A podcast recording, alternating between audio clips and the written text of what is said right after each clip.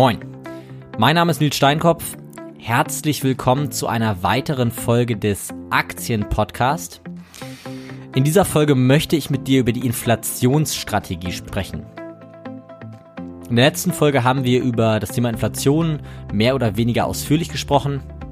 Ähm, heute möchte ich den Zusammenhang, den ich in der letzten Folge erarbeitet habe, an die Auswirkungen, die der die die Inflation auf den Leitzins und damit auf die Wirtschaft und damit auch auf die Börse hat, äh, in eine Strategie packen.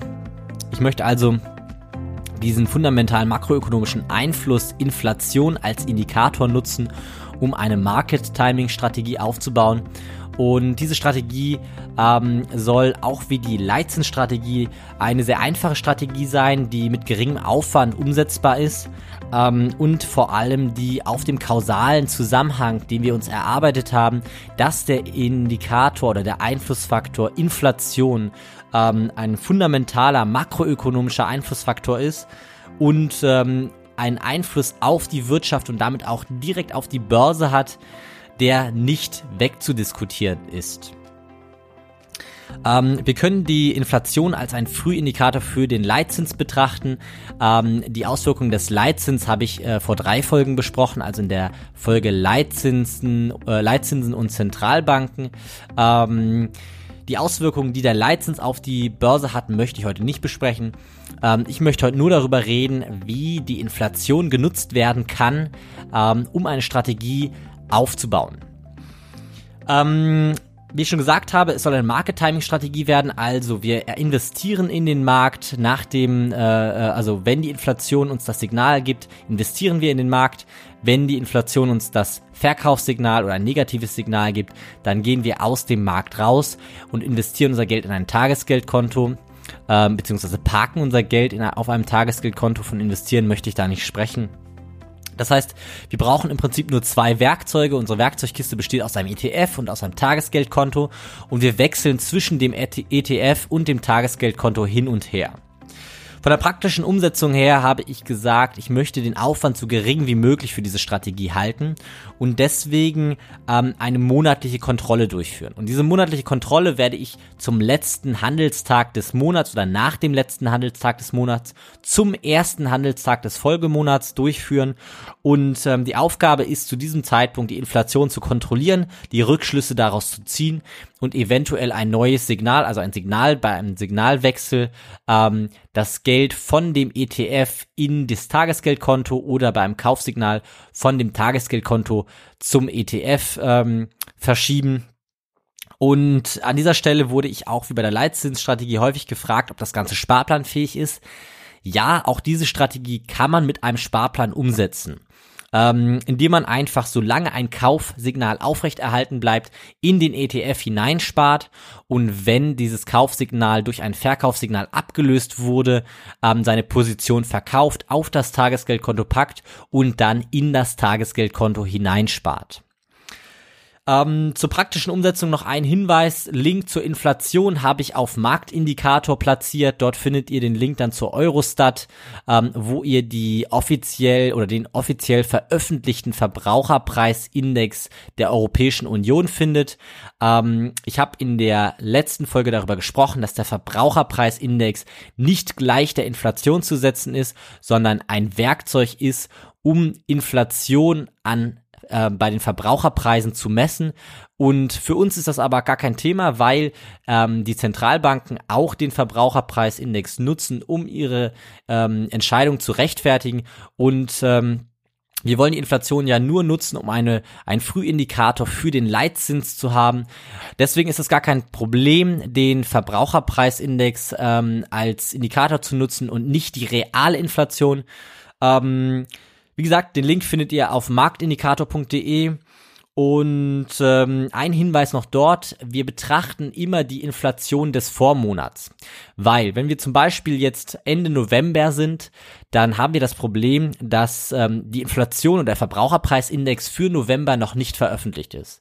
Das heißt, wir können noch keine Entscheidung für den 1. Dezember treffen, um zumindest nicht mit der aktuellen äh, Inflation oder dem aktuellen Verbraucherpreisindex von November. Das heißt, wir müssen zum 1. Dezember auf den Verbraucherpreisindex beziehungsweise die Veränderung des Verbraucherpreisindex von Oktober gucken. Das heißt, das Ganze ist um einen Monat verzögert.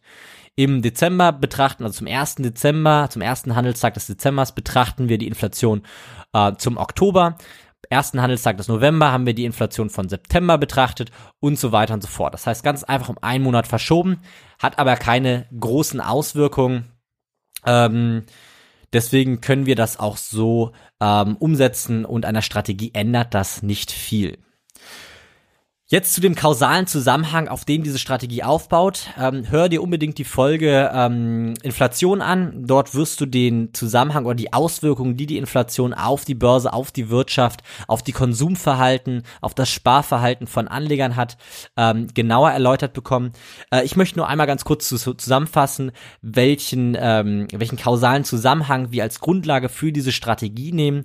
Und zwar äh, betrachten wir eine steigende Inflation als äh, als problematisch und zwar weil eine steigende Inflation zu einer Verschärfung der Geldpolitik führt. Und eine Verschärfung der Geldpolitik bedeutet eine Erhöhung des Leitzinses. Eine Erhöhung des Leitzinses bedeutet, ähm, dass sich Spar- und Konsumneigung verändern, dass ähm, weniger Kredite aufgenommen werden, weniger investiert wird. Insgesamt führt das Ganze zu einem Abschwung der, der Wirtschaft, der Konjunktur und am Ende auch zu einem Abschwung der Börse. Das heißt, eine steigende Inflation ist für uns äh, ein Verkaufssignal. Eine sinkende Inflation führt genau zum Gegenteil. Eine sinkende Inflation bedeutet, die Geldpolitik kann gelockert werden, ähm, die damit auch die Zinspolitik ähm, und das führt dann insgesamt zu einer ähm, zu einer steigenden äh, oder zu einer, zu einer ähm, steigenden Aufnahme von Krediten, steigenden Investitionen und damit dann auch zu einem Aufschwung der Konjunktur und am Ende eben auch zu einem Aufschwung der Börse. Das heißt, unser Kaufsignal ist eine sinkende Inflation. Jetzt ist es natürlich schwierig zu sagen, okay, wann ist die Inflation hoch und wann ist die Inflation niedrig? Ähm, historisch hat sich ergeben, dass die Entscheidung der Zentralbank nicht an absoluten Zahlen gebunden ist, sondern vielmehr an ähm, an einem an einer relativen Veränderung. Das heißt, wenn die Inflation drastisch ansteigt zum Vorjahr, dann fühlt sich die Zentralbank gezwungen, ähm, etwas zu an der Geldpolitik zu ändern, weil eben die Inflation sehr, sehr verzögert reagiert. Und wenn eine Steigerung der Inflation stattfindet, dann bedeutet das in der Regel, ist das in, in, der Regel nur der Anfang und kann halt schnell zu einer stark steigenden Inflation führen und deswegen versucht die Zentralbank möglichst früh gegen ähm, diese Inflationsbewegung gegenzusteuern. Und das bedeutet, dass eben kein absoluter Grenz Be Bereich oder kein Grenzbetrag für die Inflation ähm, ein Signal liefert, sondern eine relative Bewertung. Das heißt, genau wie bei der Zentralbank oder genau wie die Zentralbank schauen wir nicht auf eine absolute Veränderung oder auf eine Veränderung über einen Betrag, also als Beispiel, wenn die Inflation über drei Prozent steigt, sondern wir schauen, ist die Inflation höher als im Vorjahr oder nicht. Wenn die Inflation höher als im Vorjahr ist, dann haben wir ein Verkaufssignal. Wenn die Inflation nicht höher ist als im Vorjahr, dann haben wir ein Kaufsignal. Das heißt, wenn die Inflation niedriger ist als im Vorjahr, haben wir ein Kaufsignal. Von der praktischen Umsetzung her machen wir also folgendes. Wir kontrollieren zum Beispiel am ersten, äh, vor dem ersten Handelstag im Dezember, wie die Inflation im Oktober beziehungsweise die Veränderung des Verbraucherpreisindex im Oktober ausgesehen hat, im Oktober diesen Jahres und vergleichen diese Veränderung des Verbraucherpreisindex zu der vom Oktober des Vorjahres. Das heißt, wir schauen, ist die Inflation in diesem Jahr höher gewesen als im letzten Jahr. Und wenn wir zu dem Entschluss kommen, dass ähm, die Inflation niedriger ist, dann investieren wir in den Markt. Wir wählen einen ähm, geeigneten ETF aus, ähm, auf einen geeigneten Indiz. Was heißt geeignet? Genau wie beim Leitzins ähm, müssen wir natürlich die Inflation des Wirtschaftsraums betrachten und dann auch ein Indiz in diesem Wirtschaftsraum auswählen. Das heißt, wenn wir die Inflation in der Eurozone betrachten, müssen wir ein Indiz in der Eurozone auswählen und wenn wir die Inflation in der in äh, den Vereinigten Staaten betrachten, dann müssen wir natürlich auch ein Indiz aus den Vereinigten Staaten auswählen und in diesen investieren. Wie gesagt, wenn wir ähm, festgestellt haben, dass die Inflation niedriger ist, investieren wir mit einem ETF in einen geeigneten Indiz. Und wenn wir feststellen, dass das, ähm, dass die Inflation angestiegen ist, nehmen wir unser Geld, unsere eventuellen Positionen in einem ETF, verkaufen diese und investieren in das Tagesgeldkonto beziehungsweise parken unser Geld im Tagesgeldkonto. Und äh, das ist alles, das ist die ganze Strategie. Einmal im Monat kontrollieren. Der Aufwand wird sich um die fünf Minuten halten, ähm, inklusive Kontrolle und Aufgabe der Orders. Ähm, das heißt, der Aufwand ist wirklich überschaubar für diese Strategie. Und ich habe auch den Backtest zur Strategie mitgebracht. Ähm, und zwar genau wie bei der Leitzinsstrategie betrachte ich bei der Inflationsstrategie den Zeitraum von 2000 bis 2017 einfach, um eine Vergleichbarkeit zu haben. Ähm, auch in den Jahren davor, in den Jahrzehnten davor hat die Inflation gute äh, Inflationsstrategie gute Ergebnisse gebracht. Das heißt, ähm, das ist wirklich nur, um eine Vergleichbarkeit zu haben. Ich habe nicht irgendeinen Zeitraum ausgewählt, in dem das zufällig funktioniert hat, sondern vielmehr ähm, einen langen Zeitraum gewählt, in dem sich wieder bestätigt hat, dass diese Strategie funktioniert. Ähm, wenn wir uns die Performance dieser Strategie angucken, von dem Jahr 2000 bis heute 2017, dann haben wir eine Performance von 220 Prozent im Vergleich zu 88 Prozent, die der DAX in diesem Zeitraum gemacht hat. Also, wir haben als Indiz ähm, den DAX ausgewählt, haben die Strategie auf dem DAX angewandt und haben im Vergleich zum DAX eine Performance von 220 Prozent erzielt. Und das Interessante ist, das Ganze mit 22 Transaktionen im Vergleich natürlich zu einer Transaktion bei der Buy-and-Hold-Strategie. Das heißt, wir haben circa 1,3 Transaktionen pro Jahr gehabt. Das ist wirklich überschaubar und auch machbar. Und auch da kann man nicht mit dem Argument kommen, dass diese Strategie durch ähm, hohe Transaktionsgebühren ähm, nicht funktionieren würde. Ähm, einfach um das nochmal zu verbildlichen, aus 10.000 Euro wurden 32.000 Euro, ungefähr 32.000 Euro mit der Inflationsstrategie und aus 10.000 Euro bei einem Passivinvestment in den DAX wären 18.800 Euro, ungefähr 18.800 Euro entstanden.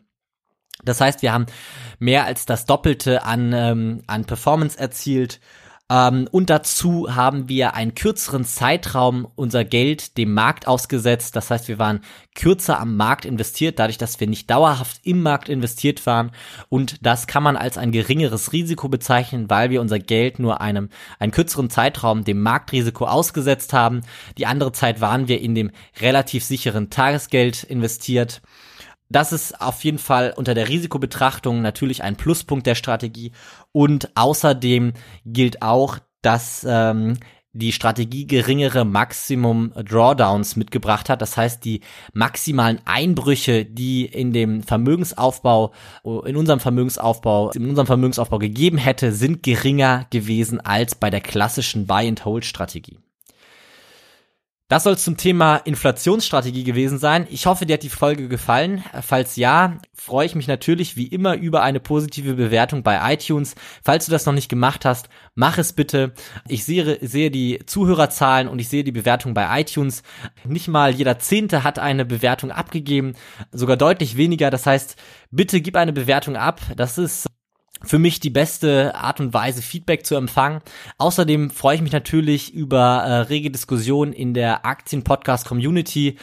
Dort unter dem Beitrag zu dieser Folge könnt ihr gerne Fragen stellen, Anregungen, Anregungen geben oder auch mit den anderen Teilnehmern in dem in der Aktien-Podcast-Community diskutieren. Ansonsten die nächste Folge wird über das Thema Devisen, ähm, um das Thema Devisen gehen. Ich möchte ähm, Währung und das Verhalten und die Auswirkungen von Währung auf ähm, die Börse und auf die Wirtschaft erläutern. Ansonsten soll es das für heute gewesen sein und ich freue mich auf die nächste Folge. Danke fürs Zuhören. Bis dann. Ciao.